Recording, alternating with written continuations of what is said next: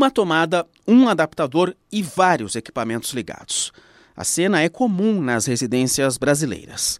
Conhecidos como Benjamins ou T's, esses pequenos dispositivos multiplicam a capacidade de conexão elétrica. Mas a prática nem sempre é segura. Professor da Escola de Engenharia da USP de São Carlos, José Carlos de Melo Vieira Júnior alerta para os riscos no sistema de energia. Quando há vários equipamentos ligados num, num Benjamin ou T e todos funcionando simultaneamente, pode haver sobrecarga, né, um excesso de corrente nesse equipamento, que é o Benjamin. Isso causa um aquecimento e pode até causar o, o, derretimento do material. A gente nunca sabe qual a qualidade desse material. Né? Isso, um derretimento, pode causar um incêndio. Então, os riscos são grandes.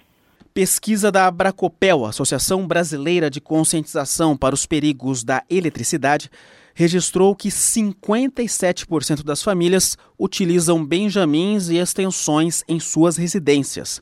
As ligações de dois equipamentos ou mais em uma única tomada são feitas com mais frequência nos quartos, depois salas, cozinhas e áreas de serviço.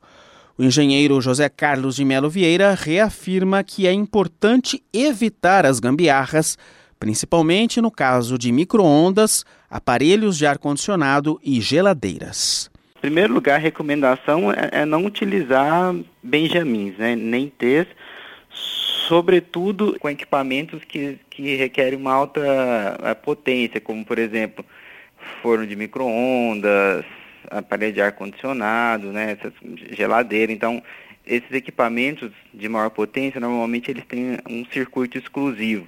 Por exemplo, chuveiro tem um circuito independente. As tomadas, né, elas são, elas são dimensionadas normalmente para um equipamento só, certo? Então, não, tem que tomar esse cuidado.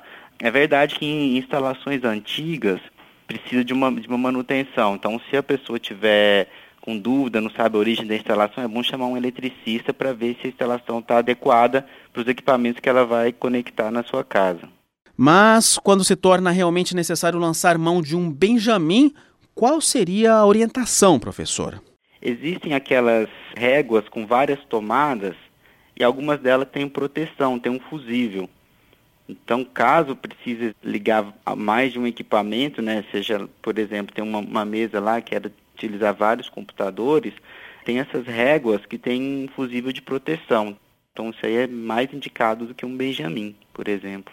Os levantamentos da Bracopel registram que mais que dobraram os incêndios por curtos circuitos entre 2013 e 2016. Na grande parte dos casos, o motivo foi aquecimento gerado por sobrecarga ou curto-circuito. Fábio Rubira para a Rádio USP.